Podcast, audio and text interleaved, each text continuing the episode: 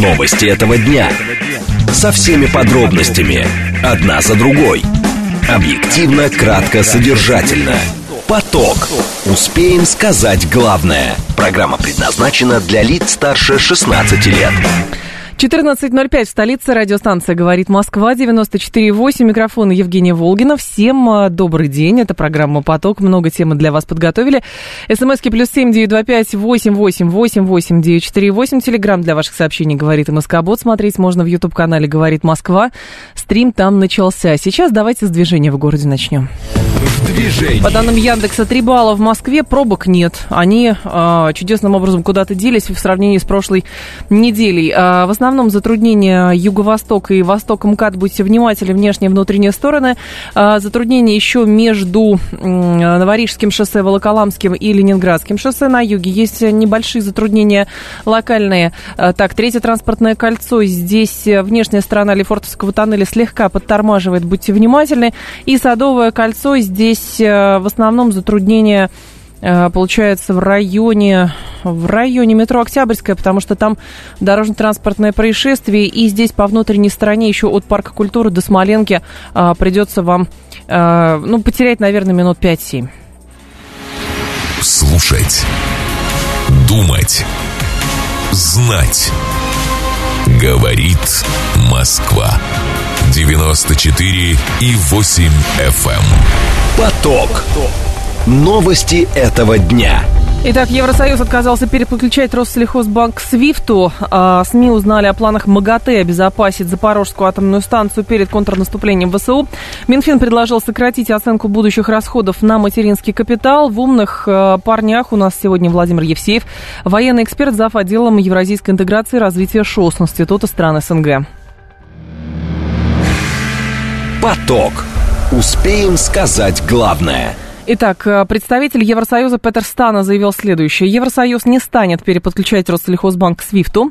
Напомню, что переподключение банка к этой системе было одним из условий России для продления зерновой сделки.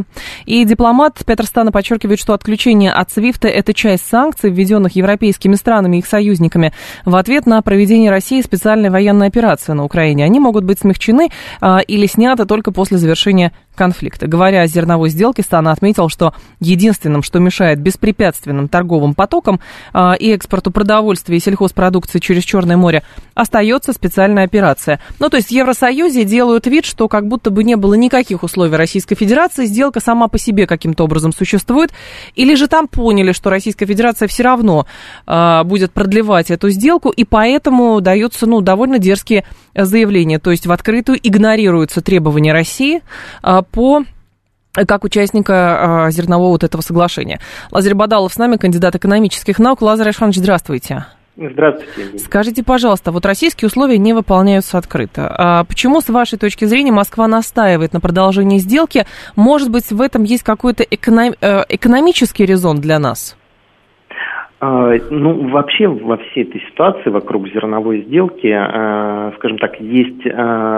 детали экономического характера, в частности, подключение того же самого Россельхозбанка к системе свифт, и э, общая ситуация, которая больше касается политических вопросов. Вот если мы про детали, то здесь можно много всего разного э, обсуждать, и как бы, в принципе, если разбираться, там, условно говоря, тому же Россельхозбанку не столь принципиально это подключение к системе свифт, потому что те санкции, которые действуют в отношении Россельхозбанка, они, ну, максимально легкие. У Россельхозбанка есть возможность проводить платежи, у американских банков есть разрешение на сотрудничество с Россельхозбанком. То есть с точки зрения э, осуществления платежей, на самом деле там проблем-то таких серьезных и не существует. Э, система свифт, об этом уже много раз говорили, разбирали, что это способ, но он Он не является исключительным и единственным. Вот. Поэтому вот такой момент. Что касается общей ситуации вокруг зерновой сделки, общей между политической точки зрения, наверное, ну вот с моей точки зрения, э, здесь э, в большей степени наша позиция такова. Мы э, демонстрируем, что все зависящее от нас мы делаем, и даже более. и пытаемся идти дипломатическим путем решения любой проблемы. А вот э, другая сторона э, делает все наоборот. И, наверное, в этом плане у нас более выигрышная ситуация. И есть еще один нюанс, о котором mm-hmm. как бы практически никто не говорит. Э, в этой зерновой сделке активное участие принимает Турция. Так. И для Турции, безусловно, зерновая сделка имеет э, ряд выгод, преимуществ. И то, что Россия даже вот в такой невыгодной для себя ситуации продолжает продлевать эту зерновую сделку, позволяет Турции предпринимать какие-то ответные шаги в нашу пользу. Но мы понимаем, что у Турции сейчас тоже есть определенные рычаги. Если мы э, разорвем эту зерновую сделку, не будем ее продлевать, то, наверное, сразу начнут возникать какие-то трудности с прохождением наших товаров э, угу. через территорию Турции. Ну, в общем, это будет какая-то такая взаимная, взаимные меры, которые, в принципе, нам невыгодны. Вот. Поэтому вот если мы эту зерновую сделку так долго обсуждаем, уже больше года, да, то здесь есть вот такая вот ситуация. Я правильно понимаю, Лазарь Ашханович, что в Европейском Союзе все-таки, скажем так, санкции вводили, но если что-то требуется Евросоюзу, какие-то товары, там, услуги и так далее, это все выводится из-под санкций. В данном случае свифт и взаимодействие со свифт это только наша история, и поэтому Евросоюз так жестко заявляет, что ничего, то есть выводить из-под санкций мы не будем. Возникает другой момент, а какие-то еще экономические рычаги у нас есть? Зачем нам так нужен Россельхоз, зачем Россельхозбанку так нужен свифт? Почему мы это поставили в условия для участия в сделке, хотя бы формально? Ну, я так понимаю, что это одно из первоначальных условий было, да. И мы не, мы не идем на, по пути отказа от первоначальных условий. Собственно говоря, почему мы должны менять какие-то первоначальные требования, из-за чего. Но в то же время, опять-таки, то, о чем мы уже говорили, что условия для осуществления платежей для Россельхозбанка, они созданы. Они созданы mm-hmm. и американцами, и с точки зрения там, ну, в большей степени американцами, да, потому что участие Евросоюза в этом в отношении Россельхозбанка ну, там, минимально. Вот. Да, безусловно, поведение этих недружественных стран, в первую очередь Соединенных Штатов Америки, оно именно такое, когда им что-то выгодно, они готовы, ну, если не отменять санкции, то вводить вот эти вот какие-то дополнительные разрешения, которые позволяют как бы ситуацию таким образом формировать. Санкция есть, но она в то же время имеет определенные исключения, но по сути не работает. Евросоюз в этом плане, э, скажем так, свои интересы не столь хорошо умеет защищать, они порой э, санкции принимают в ущерб себе и достаточно существенно. У американцев это работает по-другому. Понятно. Спасибо большое, Лазарь Ашханович. Я вас благодарю. Спасибо. Лазарь Бадалов был с нами, кандидат экономических наук. семь три семь три девять четыре восемь, это телефон прямого эфира. Почему такой акцент на Россельхозбанке делается фактически на коммерческой структуре? Вы понимаете, через эту коммерческую структуру проводятся все у нас платежи по торговле продовольствием. Вот, поэтому это не просто кому-то захотелось. Понимаете, это не просто выбрали, вот как, какому банку помочь в данном случае. Вот у нас есть ВТБ, Сбер, Россельхозбанк, другие банки, а вот давайте этому конкретно... Нет, просто э, так как мы продовольствием торгуем, торгуем очень активно, и, естественно, э, речь шла э, как раз о том, что этот э, банк не должен никуда э, выводиться, как бы кому не хотелось. Вспомните историю с, тоже с, э, уже в контексте э, торговли, га, торговли газом, э, газовых контрактов, э, как там обстояло дело с э, Газпромбанком. Понимаете, поэтому просто увязывать, что это какая-то коммерческая структура и кто-то очень сильно попросил, нет, все совсем не так, а несколько сложнее. Какие у нас еще условия были, а то я забыл, все вокруг свифт крутится, говорит слушатель. Смотрите. В МИДе нашем неоднократно напоминали о необходимости реального изъятия, значит, российских удобрений и продовольствия из-под односторонних санкций. Повторяли еще пять системных задач, которые должны быть решены в рамках реализации вот этого меморандума России-ООН или зерновой инициативы, как это иначе называется. В общем, наши условия присутствия в этой сделке. пока никакого прогресса нет. Это переподключение Россельхозбанка к свифт, это поставки запчастей, разблокирование транспортной логистики и страхования, реанимирование аммиакопровода Тольятти-Одесса, разморозка активов российских компаний. Про аммиакопровод тоже отдельная история. Останавливаться здесь не будем, но разблокирование транспортной логистики и страхования, оказывается, что можно и не пользоваться международными страховыми компаниями. Оказывается, можно создавать свою страховую компанию, можно пользоваться какими-то аналогами, насколько я понимаю, и индейцы создают их, и китайцы тоже создают. То есть не одним Ллойдом страховой рынок ограничивается. Разблокирование транспортной логистики, но пока вроде бы все удается. У нас разные эксперты говорили, что свифт нам не нужен, уже год, как нас отключили от свифт, и никаких проблем. Россия жива, катастрофа не случилась, говорит Виталий. Э, понятно. Внутри России у нас есть система эн эс пэ ка, вот, которую Банк России, Центральный банк, начал разрабатывать еще когда первые санкции вводились в две тысячи четырнадцатом-две тысячи пятнадцатом году. Тогда этой разработкой занялись. Вот, но эта система как раз для внутреннего пользования. Очевидно, совершенно, наверное, у нас есть какие-то двусторонние контракты с другими странами, двусторонние соглашения или какие-то форматы, как там осуществляются платежи, но эта система тоже нужна. Вот и все.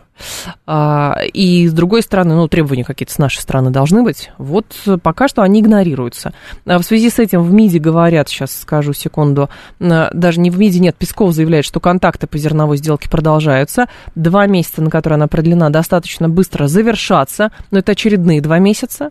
Первоначально планировалось восемнадцатого мая, но все пошло не по плану, потому что якобы это подвязывалось к выборам в Турции, а там еще не все понятно. Теперь до восемнадцатого июля. Значит, Песков же говорит, что Генсек ООН сталкивается с неконструктивной позицией стран Запада, это осложняет процесс. И, по сути, будет, конечно, многое, наверное, зависеть от позиции Турции уже в дальнейшем по этой зерновой сделке, потому что, действительно, у нас так сложилось, к счастью ли, к сожалению ли, мы довольно сильно связаны сейчас между собой, ну, и поэтому решено в сделке участвовать, вот так. Другое дело, конечно, как в информационном пространстве позиционировать себя, может быть, выбрать какие-то другие формулировки, кроме того, что мы пытаемся указать на наш Нашу, подчеркнуть нашу адекватность в международных процессах, а, соответственно, это вскрывает на этом фоне, на фоне нашей договороспособности. Очень странно выглядят контрагенты в этой сделке, вот, которые не выполняют российские условия. Но пока, пока оно так.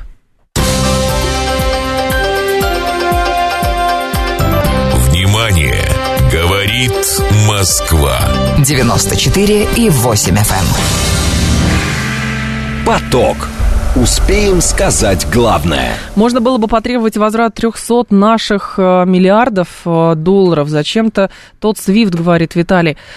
Про триста миллиардов долларов там какая-то вообще отдельная история. Во-первых, напомню вам, что из трехсот миллиардов официально нашли только десять процентов этих денег. То есть где-то они очень мощно спрятаны. Либо говорят так, но а, то, что нашли десять процентов, это писали не, писала не наша пресса, это писала иностранная пресса. Там продолжают искать. Про триста миллиардов это другой сюжет, ну и почему-то решено это не подвязывать к зерновой сделке. Не знаю, может быть, потому что, а, так как, очевидно, совершенно никто бы не стал выполнять эту часть условий, если уж вот эти не выполняют, как такая н- небольшая тонкость в виде подключения к системе, то, как бы, ну, наверное, выглядело бы это все еще более странно, если бы говорили, ну, мы продолжаем, конечно, оставаться в сделке, но требуем, чтобы нам вернули триста миллиардов долларов, пожалуйста. СМИ узнали о планах МАГАТЭ обезопасить Запорожскую станцию перед контрнаступлением. Для этого глава агентства Рафаэль Гросси разрабатывает проект соглашения, который будет включать пять пунктов. Опять спорный, спорная история, опять пять пунктов. Алексей Анпелогов с нами, военный эксперт, президент фонда «Основания». Алексей Евгеньевич, здравствуйте. Добрый день. Скажите, пожалуйста, как рассматривать такую инициативу? Это какой-то личный пиар Гросси на такой теме? Или же все-таки договориться о защите объекта не получается, несмотря на проведение каких-то других контактов?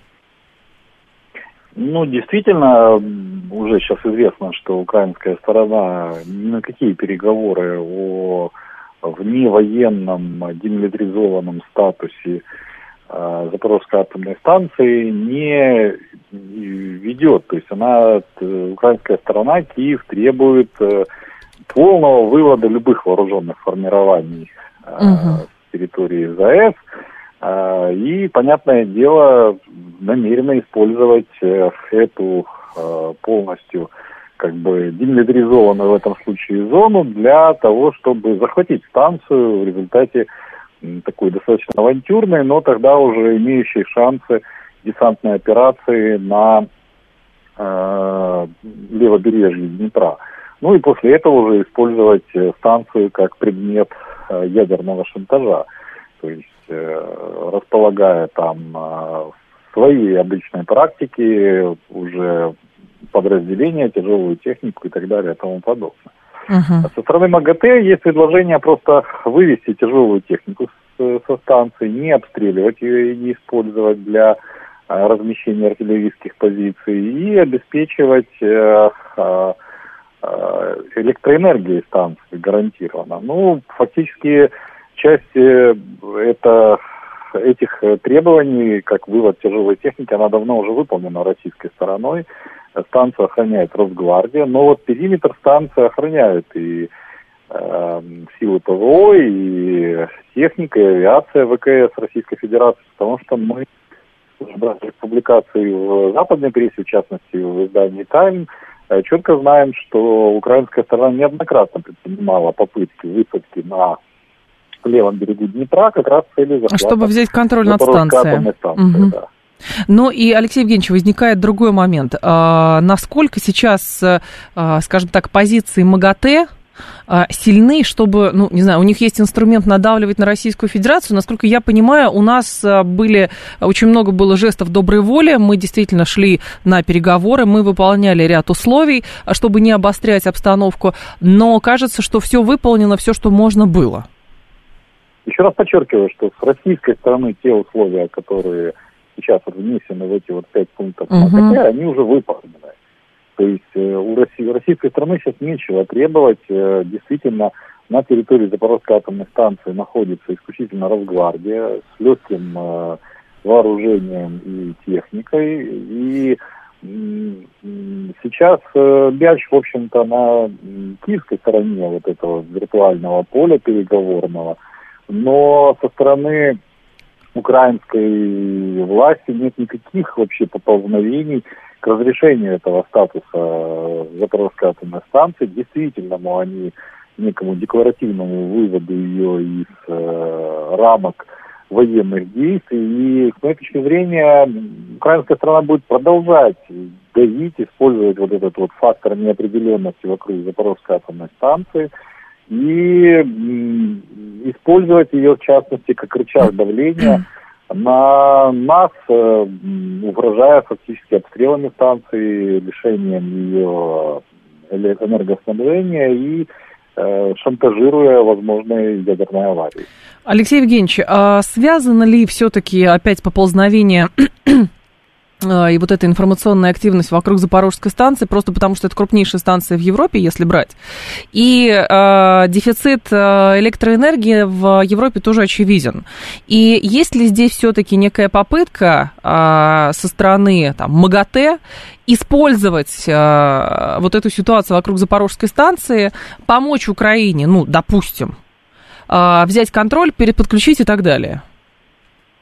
Ну, десять раз уже было, как говорится, сказано, что да. никакой, экс, никакого экстерриториального статуса для Запорожской атомной станции не придумано. Да, поэтому вас и спрашиваю об этом. То есть, угу. не может существовать украинский ядерный объект на российской территории.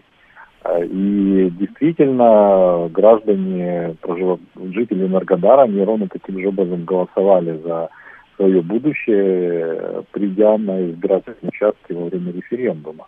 Поэтому сейчас, я думаю, что оператором Запорожской атомной станции уже окончательно сейчас стал э, Росатом, и он уже под свои стандарты переделывает, uh-huh. в общем-то. Многое из того, что там украинская сторона весьма так творчески и, мягко говоря, авантюрно переделала на станции под американские требования. Э, да, возможно, когда мы выйдем уже на мирные какие-то переговоры после решения тех задач СВО, которые прошли, конечно, разумно использовать Запорожскую атомную станцию для снабжения левого берега Днепра, огромных там, в общем-то, территорий с промышленными центрами, на что она была ориентирована. Все-таки юг Украины, это в основном сельскохозяйственные регионы, хотя, опять-таки, планы развития его существуют, и, возможно, Украина сама будет не в желании покупать электроэнергию с Запорожской атомной станции, но все это дело слишком отдаленного будущего. Пока еще uh-huh. на Украине идет специальная военная операция, поэтому желательно все-таки такой объект опасный, техногенный, выносить за скобки любых военных действий. Алексей Евгеньевич, но в контексте того, что сейчас очень много говорят про украинское контрнаступление, а еще в, в апреле британская разведка публиковала фото территории Запорожской атомной электростанции, можно ли говорить о том, что в планы ВСУ входит все-таки захват Запорожской станции Энергодара? Ну, как минимум, украинская сторона будет пытаться изобразить такого рода операцию, потому что она понимает, что российская, то есть наша страна должна будет противодействовать такого рода действиям или хотя бы демонстрациям таковых. Конечно, удержание плацдарма на э, левом берегу Днепра, без, тем более это одно из самых широких мест реки, это Каховское водохранилище, mm-hmm. оно крайне трудно для украинской страны, но вот отвлечь наши силы в момент реального наступления неким таким вспомогательным э, ударом, на который нельзя не отреагировать, э, защищая станцию, это вполне возможно, что на такую авантюру украинская сторона пойдет. И именно в таком рисунке э, как раз и был осуществлен, э, осуществлена высадка сил специальных операций в две тысячи двадцать втором году, о которой mm-hmm. рассказал потом э, журнал «Тайм». Но при этом для исполнения такого плана фактически ВСУ уже должны занять широкий, насколько я понимаю, плацдарм на всем левобережье Днепра. А с этим, в общем, понятно, прощупывание происходит, регулярно какие-то сводки тоже нам приходят, что там пресечена попытка. Но очевидно совершенно, что это может стать одним из пунктов. Нет, конечно, ну, планы любые военные, существующие на бумаге, они всегда выглядят очень амбициозно. Но... Угу. Амбициозно, да, но, как мы помним, гладко было на бумаге, мы забыли про овраги. А вообще, как бы, форсирование широкой водной преграды, такой, как река Днепр, а тем более, еще раз подчеркиваю, Каховское водохранилище, это все-таки порядка десять, десять километров водной глади, это все-таки очень серьезная военная инженерная задача, и пока что украинская сторона не демонстрировала таких военных оперативных талантов. Но поживем, увидим, в конце концов. Я думаю, что наш генеральный штаб тоже просчитывает такие вероятности и соответствующим образом к ним готовится. Да, понятно. Спасибо большое, Алексей Евгеньевич. Я вас благодарю. Алексей Анпелогов был с нами, военный эксперт, президент фонда «Основание». По поводу вот этого предложения главы МАГАТЭ Гросси. А, так, сейчас. Вот, МАГАТЭ добивается заключения в последнюю минуту соглашения о безопасности огромной атомной электростанции в Запорожье в преддверии контрнаступления. По данным американских и европейских дипломатов, гендиректор МАГАТЭ собирается чуть позже в мае представить план для одобрения Советом Безопасности ООН. По словам двух дипломатов, план Гросси состоит из пяти принципов. Запрет на размещение тяжелой военной техники военных на АЭС, запрет на стрельбу с территории в сторону электростанции, обеспечение безопасность, защита всех внешних линий электропередачи и контроль за соблюдением вышеупомянутых принципов. Как утверждает газета со ссылкой на неназванного российского чиновника, глава МАГАТЭ уже заручился поддержкой Москвы относительно его плана, реализация принципов которого позволит предотвратить любые нападения на АЭС в будущем. Представитель Владимира Зеленского не ответил на просьбу а, о комментарии, подчеркивает Вашингтон-Пост со ссылкой на европейских и американских дипломатов. А, при этом премьер Украины Денис Шмыгаль в начале апреля заявлял, что украинское контрнаступление может начаться летом. Здесь уже гадание начинается, что когда начнется. Но, э, так, вот еще одно сообщение, которое по ТАССу я вам читаю. В Укрэнерго заявили, что восстановили работу ЛЭП, питающую Запорожскую станцию. Э, значит, и в Запорожской области назвали отключение Днепровской ЛЭП местью Киева за неудачу на фронте. Владимир Рогов делает такое заявление. Так, слушатель спрашивает, а мы типа не можем, это вот цитата прям, не можем начать заниматься ядерным шантажом, заминированы ЗАЭС, да, мы ведь белые и пушисты, однобоко говорите. Не очень поняла. А с чего Российская Федерация занимается ядерным шантажом? Ну, может быть, потому что у Российской Федерации как-то адекватность присутствует, и никто не занимается ядерным шантажом. Никто не говорит, что мы заминировали станцию, если вы туда подберетесь, то все взлетит на воздух, и мы вместе с ней. Ну, как-то странно, странно вы говорите а, по поводу этого. Вот, потому что обстрелы станции шли. было дело. Более-менее как-то добились, чтобы этого не происходило, и украинские орудия не обстреливают станцию. Вот. Но при этом почему-то с украинской стороны регулярно говорят, что значит, захват станции – это одна из приоритетных целей. А если речь идет и почему-то там регулярно высаживаются, хотя прекрасно понимают, какую опасность представляет. И вот странно это выглядит. Обстреливают Украина, пыталась обстреливать эту станцию, но при этом заявляю, что Россия занимается ядерным шантажем. Очень интересно. Логики не вижу вообще. четырнадцать тридцать новости, и мы продолжим. Новости этого дня. Со всеми подробностями. Одна за другой. Объективно, кратко, содержательно. Поток. Успеем сказать главное. четырнадцать тридцать пять в столице, радиостанция «Говорит Москва», у микрофона Евгения Волгина. Мы с вами а, продолжаем. Это программа «Поток». А, Минфин предложил сократить оценку будущих расходов, а, будущих расходов на материнский капитал. А, смысл здесь в чем? В следующие три года на семнадцать процентов, а, узнает РБК. Это может быть связано с ожиданиями по рождаемости, которая у Росстата сокращалась по прогнозу еще до пандемии. Минтруд заверил, что все заявки на выплаты капитала будут удовлетворены в любом случае. Министерство финансов предлагает при этом сокращать оценку федерального трансферта социальному фонду для выплаты маткапитала в двадцать четвёртом — двадцать шестом году в сумме на триста пятьдесят шесть миллиардов рублей, в процентах это семнадцать процентов. Значит, здесь в чем дело? В две тысячи двадцать третьем году на выплату маткапитала предусмотрено пятьсот пятьдесят один миллиард рублей. Согласно плану Минфина, в две тысячи двадцать четвёртом году будет меньше этого значения, в две тысячи двадцать пятом — две тысячи двадцать шестом больше. По итогам две тысячи двадцать второго года фактические затраты на маткапитал снизились на четырнадцать процентов относительно прогноза и составили триста восемьдесят два миллиарда рублей. Любовь Храпылина с нами, доктор экономических наук, профессор кафедры труда и социальной политики Института госслужбы управления РАНХиГС. Любовь Петровна, здравствуйте. Здравствуйте.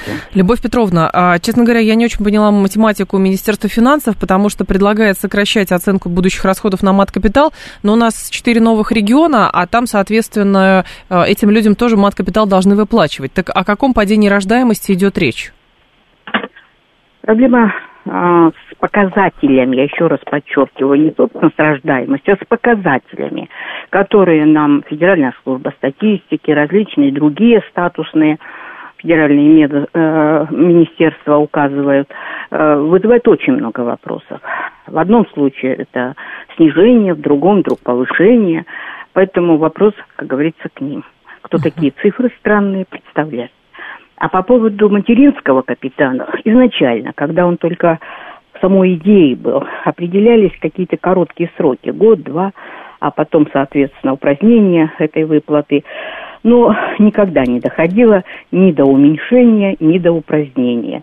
Я полагаю, сейчас это такая риторика а, тех, кто печалятся за финансы, а в действительности вряд ли на высшем государственном уровне главнейшую задачу, которая является именно демографического характера, то есть повышение рождаемости, увеличение абсолютного числа населения, в приоритетах как раз естественный путь, а, как раз будет в пользу того, что материнский капитал все-таки надо либо сохранять на вот том уровне по финансовому определению по сумме, либо даже увеличивать. Угу. Но тогда а, тоже еще странная история получается, Любовь Петровна.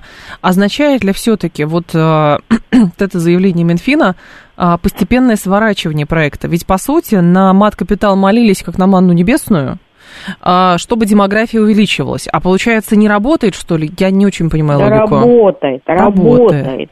Причем доказательством этого является то, что не только люди с низким уровнем доходов обратились за маткапиталом, а все, кто собрался рожать. Все, независимо от доходов. Это как раз говорит о том, что это очень хороший стимулятор увеличить количество детей в семье.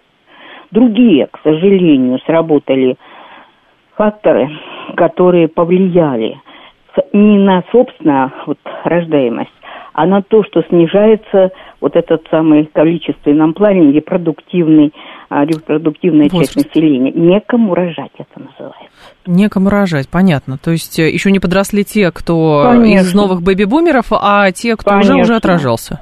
Конечно, получается. Абсолютно право делает такой вывод. Любовь Петровна, но с вашей точки зрения, может ли так статься, что под как раз эгидой а, дефицита бюджета, еще что-то, начнут рубить косты, и один из них – это маткапитал? Как вы считаете? Ну, я думаю, мы сегодня с вами никак не спрогнозируем дальнейшую ситуацию, которая, вот, к сожалению, сложная. И уж именно от зависимости от степени сложности, вероятно, будут приниматься решения. Но думаю, что как раз значение маткапитала вот в плане тех вопросов решения, о которых я уже сказала, uh-huh. все-таки будет перевешивать в плане того, что его надо сохранять. Угу. Но при этом, насколько я понимаю, все-таки в прогнозе Минфина есть доля условности, потому что материнский капитал – это все-таки жесткое обязательство государства, и всем, кто имеет право на сертификат, его выплачивают по запросу вне зависимости от того, когда человек обратится. Ну, пока его дети растут, насколько я понимаю. Конечно. Поэтому речь-то идет о неком, знаете, экстремальном каком-то положении, которое может, ну, что-то изменить в этом плане. А если таких экстримов все-таки государству удастся смягчить или уж тем более избежать, ну, не может быть, на мой взгляд, другого толкования, кроме того, которое, кстати, неоднократно обозначил президент.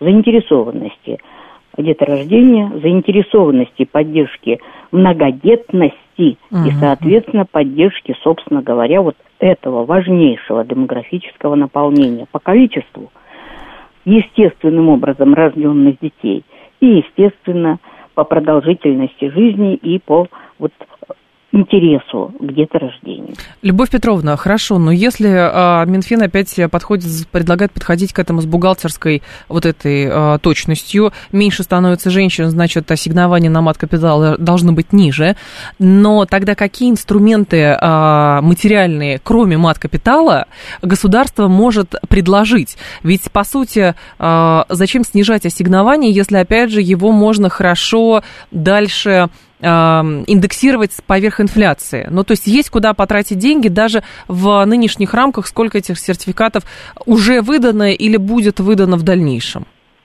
Ну, эти решения уже в том числе и Госдума недавно обозначила. Это э, расширение возможностей семьи приобретать разные услуги. Ну, например, спортивные услуги для своих детей или там по творческому развитию, угу. или еще какие-то услуги.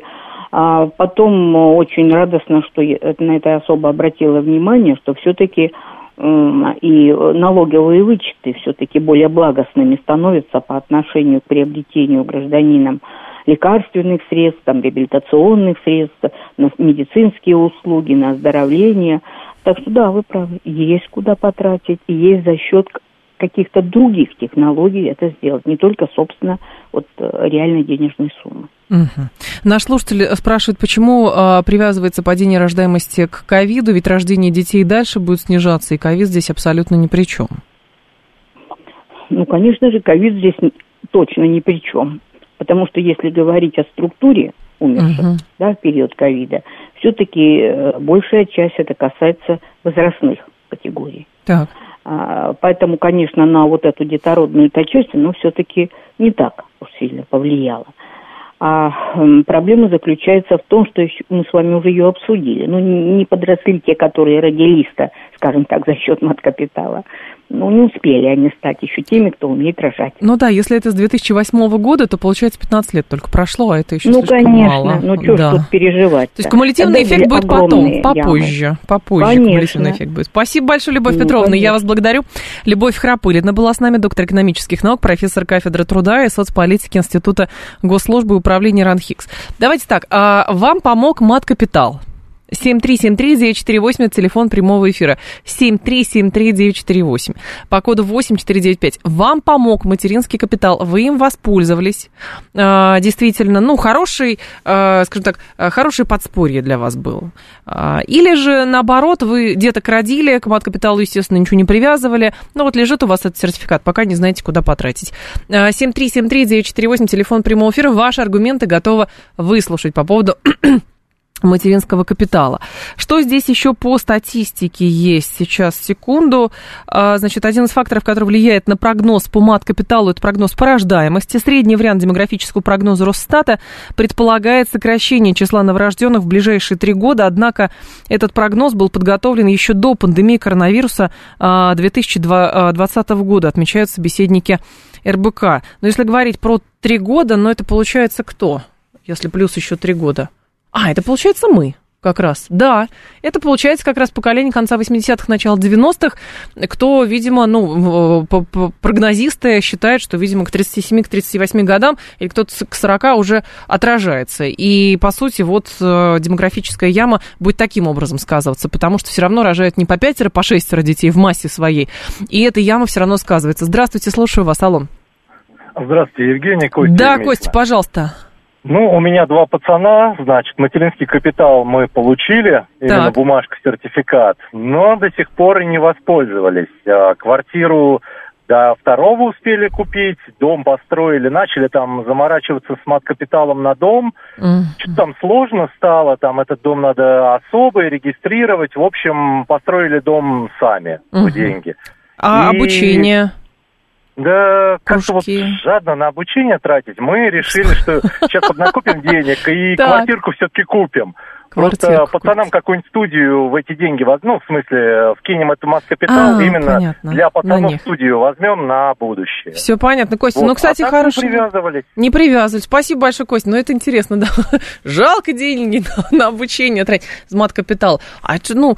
Ну, с другой стороны, правда, ну, классно, да, действительно, если вложите какие-то деньги, пусть они потом сами уже разбираются, как они в этой квартире будут по очереди жить. Или вместе, кстати. Ну да. Здрасте, слушаю вас, алло. День добрый, Александр. Да, Александр, пожалуйста. Прям опередил предыдущий слушатель. Очень похожая ситуация.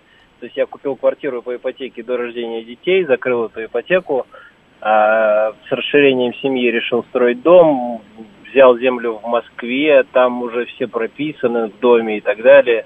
Ну, то есть хотел закрыть ипотеку за землю, а мне говорят, а у вас тут статус земли. эс эм тэ. Да, там же ка жэ эс, по-моему, да, привязывается. У меня капитальный жилой дом со всеми ага. коммуникациями, со всем. То есть была бы это какая-нибудь сараюшка в деревне, туда бы без проблем бы я воспользовался этим капиталом. А в нормальный дом в Москве я воспользоваться не могу. Единственный выход, ну, так же, как и у предыдущего mm-hmm. слушателя, наверное, второму ребенку взять вторую квартиру когда-нибудь в перспективе, когда закрою ипотеку за землю. Спасибо большое, да, но в ваших словах есть доля манипуляции, не, име... не имеется в виду, что а, вот за сыроюшку вам бы дали воспользоваться маткапиталом, а за капитальное строение вам не дают. Нет, там действительно все упирается в статус земли. Это так, потому что подразумевается, что вот в ижс вы можете прописаться, а в эс эн тэ, ну, сколько я понимаю, вы никак не пропишетесь. И, соответственно, как можно воспользоваться маткапиталом, если вы там не можете... ну, видимо, не знаю, там, прописать этих детей вот на территории этого эс эн тэ. Ну, как-то так это прописывается. Разве не апартам... на апартаменты можно потратить, говорит Сергей? Не знаю, кстати, можно потратить. Смотрите внимательнее сами.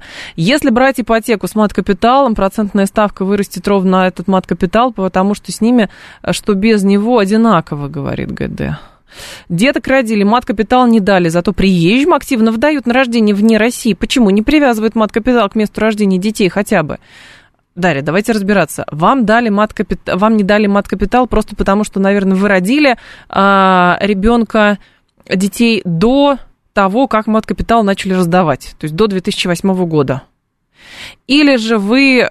родили ребенка, но до конца две тысячи восемнадцатого года, и поэтому вот эта первая выплата на первого ребенка вас тоже, вы были проигнорированы. Вот как и мы тут в студии тоже со звукорежиссером, в общем-то. А, при этом вы говорите, приезжим активно дай... Но если это граждане Российской Федерации, они подпадают под а, значит, действие Конституции Российской Федерации, и получается, как обладатели русских паспортов российских, они имеют право на все льготы. Вот и все. А вы предлагаете, как это, статус оседлости, что ли, или как это называется? А, то есть вернуться к старым добрым временам, когда вот прописка. Понимаете, это вот, это же тот же самый разговор про прописку. Я понимаю, что есть...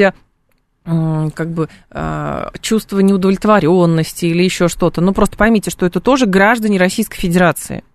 Неважно где. Это все равно, что люди, которые сейчас по тем или иным причинам уезжают за границу, получают какие-то паспорта и получают какие-то блага. Возможно, там же где-нибудь в стране Н им говорят, а почему вот этот вот приехал, ему вот дали, а мне почему-то не дали? Ну вот потому что так. В СНТ сейчас можно прописываться. А, в СНТ можно прописываться, да, не знала. Хорошо, спасибо за ликбез. Так, еще, почему вы привязываете падение рождаемости, уже выяснили, не привязываем к ковиду мы падение рождаемости. Просто смысл в том, что так или иначе она будет падать, потому что постепенно уже все прекращает рожать женщины, которые родились в период демографической ямы, конец восьмидесятых, начало девяностых годов, а еще не подросли те, кого они родили.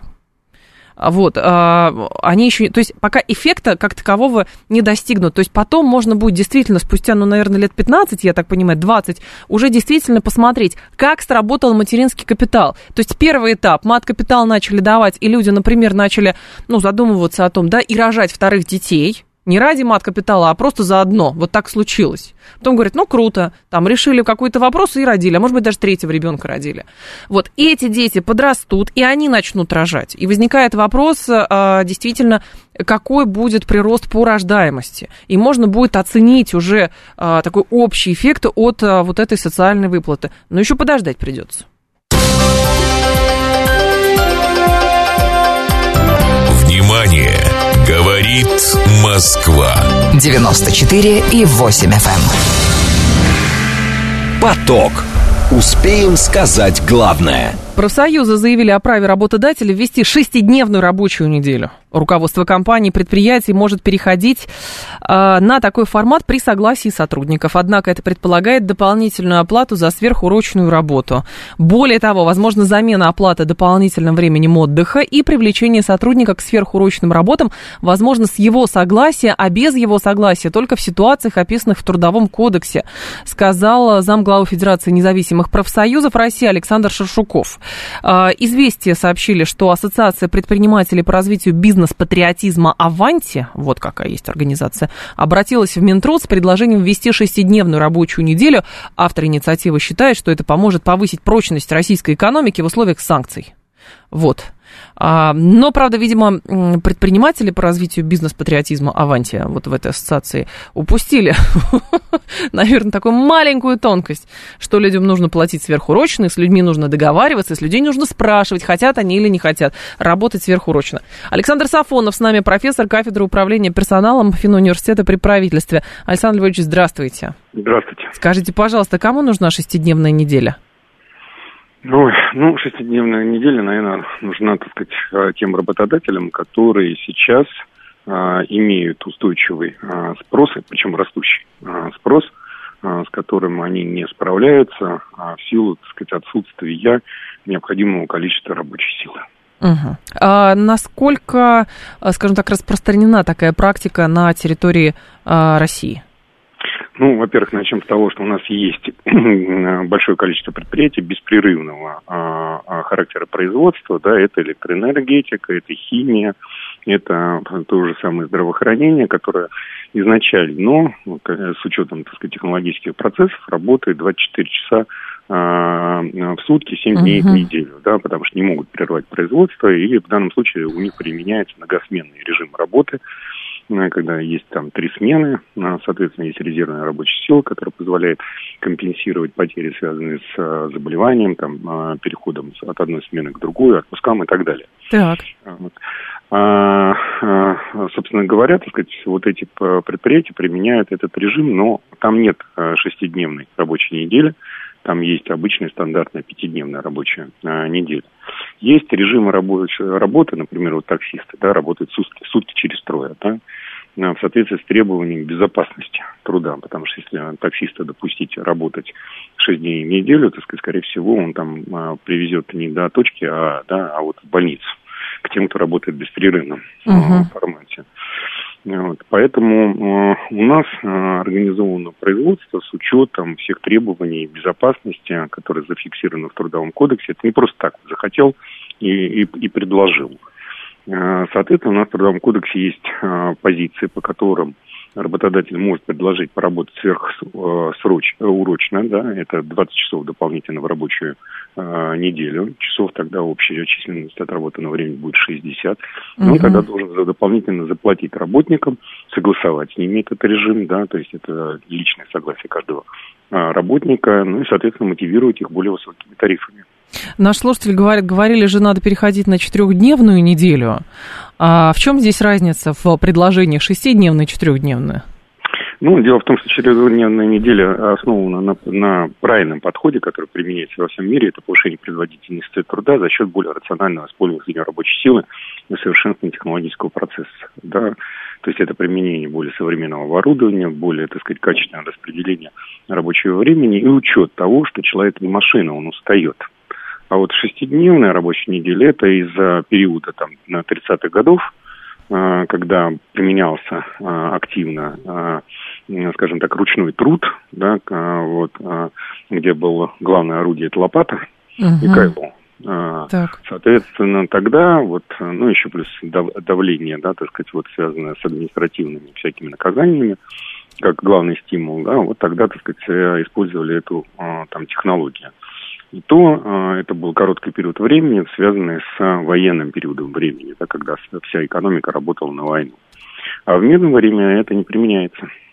Насколько я понимаю, Александр Львович, все-таки сорокадневная неделя вот для всех, это все-таки оптимальная история. И я правильно понимаю, что вот это подвязывание, подвязывание чисто политическое под патриотическую повестку, это не более чем ну, попытка пиара, потому что ну, вряд ли в массе своей поступятся теми достижениями значит, предков, которые отстояли право на сорокачасовую рабочую неделю с гарантированными выходными, отпуском и прочее. Ну, совершенно вы правы, но надо еще принять во внимание, что современные исследования показывают, что сверхэксплуатация человека приводит к тому, что он начинает а, терять здоровье. Он не успевает восстанавливаться, отсюда рост профессиональных и общих заболеваний, повышенная смертность и короткий период жизни. Поэтому в рамках решения демографической а, задачи, да, которая является у нас стратегической, да, это рост продолжительности жизни, так сказать, вот такой подход, это противоречие тем установкам, которые ставит президент Российской Федерации. Да, это действительно в большей степени пиар, чем, так сказать, реальная история. Понятно. Спасибо большое, Александр Львович. Я вас благодарю. Александр Сафонов был с нами, профессор кафедры управления персоналом Финансового университета при правительстве. семь три семь три девять четыре восемь, телефон прямого эфира.